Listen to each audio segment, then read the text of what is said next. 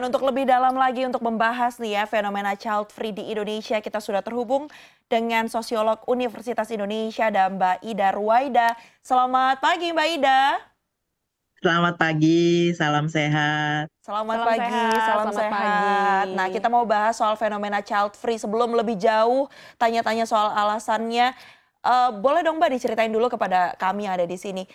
Sebenarnya sejarahnya awal mulanya uh, muncul adanya fenomena child free itu faktor-faktor penyebabnya apa saja sih Mbak, terutama kalau di Indonesia?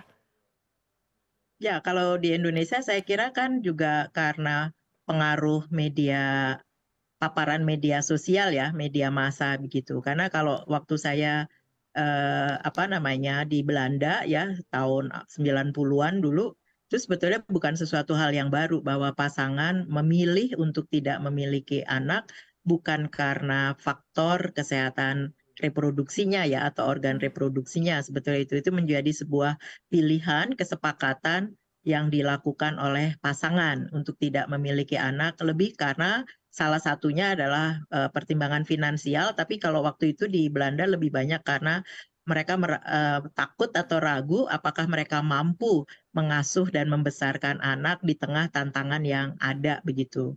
Nah, jadi untuk di Indonesia saya kira ini memang dalam beberapa tahun terakhir muncul ke muka permukaan lebih karena kaitannya juga mungkin paparan-paparan dari luar termasuk juga kemudian ada bagian dari kesadaran bahwa sebetulnya memang menjadi orang tua itu kan butuh uh, apa namanya kemampuan, keterampilan dan, dan modalitas yang saya kira tidak hanya berbasiskan pada finansial semata begitu.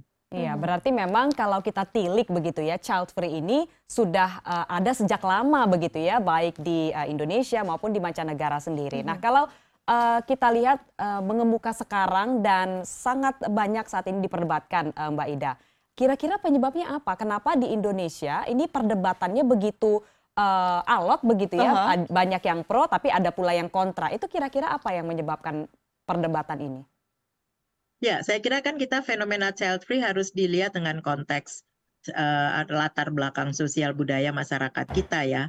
Karena kalau misalnya kita di luar, terutama di negara-negara Barat, kan mengedepankan hak gitu ya, pilih bahwa itu adalah pilihan individual, hak hmm. azazi begitu. Hmm. Tapi di konteks kita kan sebetulnya masyarakat kita lebih mengedepankan apa yang disebut sebagai obligasi sosial, hmm. kewajiban sosial gitu ya, yang bahkan menikah pun banyak yang melakukannya lebih karena juga tuntutan-tuntutan sosial begitu. Hmm. Nah, termasuk memiliki anak begitu. Nah, sehingga memang tidak bisa dilepaskan kita sebagai anggota masyarakat, anggota keluarga dengan keluarga yang kadang tuntutan keluarga dan tuntutan masyarakat lebih mendominasi pilihan-pilihan individual begitu. Uh-huh. Itu pun kadang-kadang tidak bisa kita sebut sebagai pilihan begitu ya. Uh-huh. Nah, konteksnya lebih karena faktor itu apalagi di Indonesia juga menempatkan agama kan uh, sebagai salah satu dasar atau konsiderasi uh, terkait dengan anak begitu ya. Karena anak bukan hanya punya nilai sosial, nilai psikis, nilai ekonomi, tapi juga nilai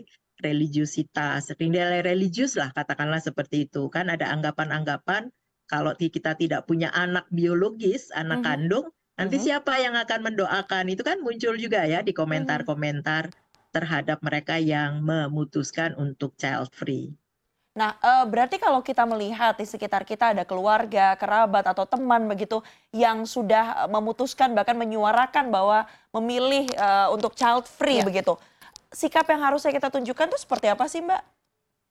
Ya kan e, memang tidak mudah ya karena itu kan sesuatu hal yang dianggap gitu ya kalau pakai pak, mereka yang pakai pakai kacamata agama itu kan dianggap e, apa namanya me, melanggar ya atau apalah gitu ya dianggap sebagai sebuah penyimpangan begitu. Padahal bisa juga dilihatnya dengan kacamata sebuah pilihan. Nah oleh per, oleh sebab itu bagi pasangan-pasangan yang memilih child free ya memang seperti tadi perlu punya strategi. Bagaimana mencoba menjelaskan kepada keluarga kepada orang-orang di sekitar gitu ya eh, kenapa mereka belum mempunyai anak. Tapi kita eh, saya maksudnya punya paling tidak satu teman yang mhm. dari awal memang menjelaskan bahwa mereka takut tidak bisa menjadi orang tua yang hmm. baik untuk anak-anaknya apalagi di era yang sebetulnya banyak tantangan uh, yang memungkinkan anak tidak mampu begitu. Kalau anak tidak mampu menghadapi tantangan tersebut berarti uh, orang tua tersebut merasa itu adalah kesalahannya karena tidak menyiapkan gitu ya dengan baik anak yang kuat katakanlah seperti itu ya berhadapan dengan kompetisi uh, di kompetisi yang semakin ketat katakanlah seperti itu. Nah, ada orang-orang yang bersikap seperti itu. Nah, bagaimana mencoba menjelaskannya memang sangat tergantung pada karakter dari keluarga besar masing-masing ya. Apakah ada yang memang komunikasinya terbuka atau komunikasinya tertutup? Saya kira itu butuh strategi untuk menghadapinya begitu. Iya, berarti terutama di keluarga ya. Mhm. Berarti kan memang ada banyak sekali faktor begitu ya di balik seseorang uh, memilih untuk child free mm -hmm. ataupun sebaliknya. Ada tadi psikologis, kalau norma dan agama, adat istiadat, sosial dan budaya begitu. Mm -hmm. Nah, Uh, tetapi Betul. kalau kita berbicara mengenai child free, Mbak Ida, tentunya setiap uh, keputusan akan ada dampaknya. Nah, kira-kira apa yang kemudian menjadi dampak jika seseorang memilih untuk menerapkan prinsip child free?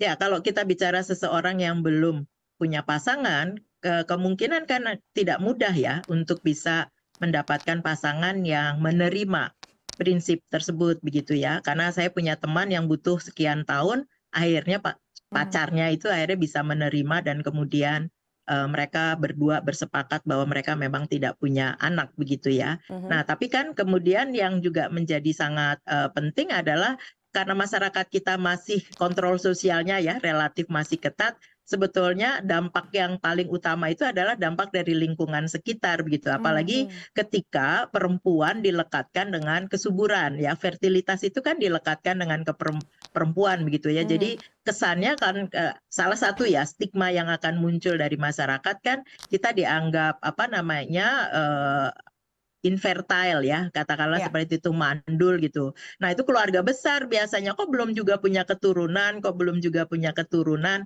Nah, itu dampak sosial yang psikososial bahkan gitu ya, yang harus dihadapi oleh mereka-mereka yang sebetulnya memutuskan untuk child free begitu. Itu yang paling dekat ya. Nah, oleh sebab itu tadi saya sampaikan bagaimana strategi itu tadi saya kira menurut saya bagus ya untuk mencoba menjelaskan ya dibilang saja belum dapat rezeki, belum dapat amanah hmm. misalnya. Cara pertama ya mungkin seperti itu ya seiring dengan waktu hmm. karena kita bicara tentang perempuan uh, masa kesuburannya juga terbatas kan gitu ya ketika usia 35 tahunan ataupun apa begitu ya itu kan orang akan uh, paham bahwa sebetulnya mereka dianggap punya persoalan dengan kesehatan reproduksi tapi untuk bisa menjelaskan posisi pilihan tersebut, saya kira memang kita harus paham tentang karakter orang-orang di sekitar kita, audiens mm -hmm. begitu ya. Tapi kalau kita memang sudah memilih, saya kira ya kita coba jelaskan saja begitu ya. Itu adalah risiko yang kita harus hadapi gitu ya, stigma maupun anggapan-anggapan yang dianggap misalnya melihatnya dengan kacamata moralis tadi agama dan sebagainya. Saya kira itu risiko yang sejak awal harusnya sudah diantisipasi oleh mereka individual maupun tadi pasangan yang memutuskan untuk child free. Kalau posisi perempuan mem memposisikan child free, ya saya kira tidak mudah cari pasangan ya, ya itu itu tantangannya. Kalau laki-laki yang memutuskan child free, itu juga kemudian perlu juga harus meyakinkan calon ya bahwa dia lebih memilih untuk child free. Nah itu juga pada taraf mereka-mereka yang belum menikah. Tapi ketika mereka yang sudah berpasangan menikah, ya tadi yang saya sebutkan ada dampak psikososial yang harus dihadapi termasuk stigma yang muncul dari masyarakat. Iya, intinya adalah dalam menghadapi fenomena hidup tanpa anak ini mm -hmm. harus bisa sama-sama saling menghargai, yeah. menghormati keputusan-keputusan yang ada, termasuk di antaranya bagi eh, pihak-pihak uh, yang memutuskan untuk child free atau mungkin hidup tanpa anak ini juga harus bisa lebih memahami lagi kondisi sekitar. Jadi saat menyampaikannya bisa dengan berhati-hati tanpa menyakiti yang ada ya Mbak ya.